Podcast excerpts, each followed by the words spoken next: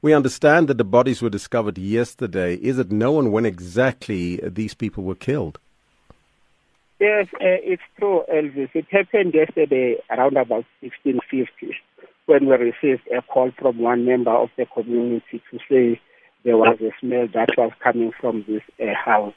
So they suspected that no, there's something fishy. And we responded. We went to the house. When we got into the house, uh, we went to one of the bedrooms where we found this pile of sand. And when our forensics were digging it out, is then that we found uh, three bodies in that uh, in that uh, sand. So three bodies of it, the adults. What about no, the four? It was, it was four bodies actually uh-huh. inside uh-huh. the house, yes. which is uh, one adult and three three children. Mm-hmm. Now, yes. uh, now, if you look at this particular situation, uh, how were the deceased uh, and the adults related? Uh, the, the, the, adults and the children were they all related? Yes, they are all related, uh, Elvis, because it's two sisters. the owner of the house and uh, her sister, they were staying in the house. Then there's another, the daughter of one of the sisters, and they are and and, and her her children.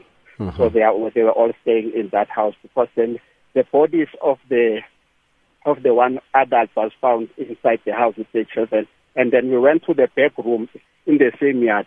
It's then that we found uh, two more adults and uh, and a child. So that makes it uh, four children and uh, three adults. Now, you did indicate that the forensics are, are, doing that investigation. Let me just go back to the first question. Do you know now already when exactly they were killed? Uh, we are not sure. Uh, that forms will form part of the investigation. Uh, but I must say that uh, the bodies were already decomposing.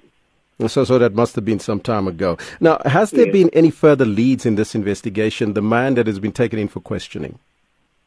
Yes, uh, the man that uh, has been taken in for questioning apparently is the is, is the boyfriend of one of the deceased, and there was another man that was uh, staying in the same house. Who I, I won't say it's a relative, but they are sharing the same surname. According to the people that we've uh, interviewed, some of the family members that are not staying in the house, they say this guy, uh, the owner of the house, who is the deceased met this guy through the face, Facebook. And uh, then he, he came to stay with them. So this is the guy that we are looking for. Some of the neighbors, they say they saw him yesterday morning.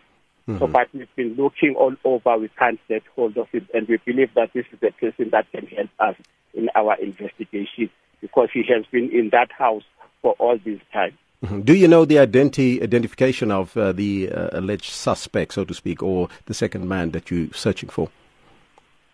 Yes, uh, we've got the photo of the of this uh, other man that we are looking for. His name is Sibusiso Ernest Khoza. Is the one that is we can't get hold, we can't locate at the moment. Mm-hmm. But we've got his photo and we've circulated, uh, his photo.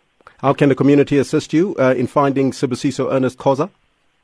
Yes, uh, we are appealing to the community that if there's someone who's got information that can help us locate uh, Sibusiso NS Khoza, please call the nearest police station or you can call our Crime Stop number, which is 08600 10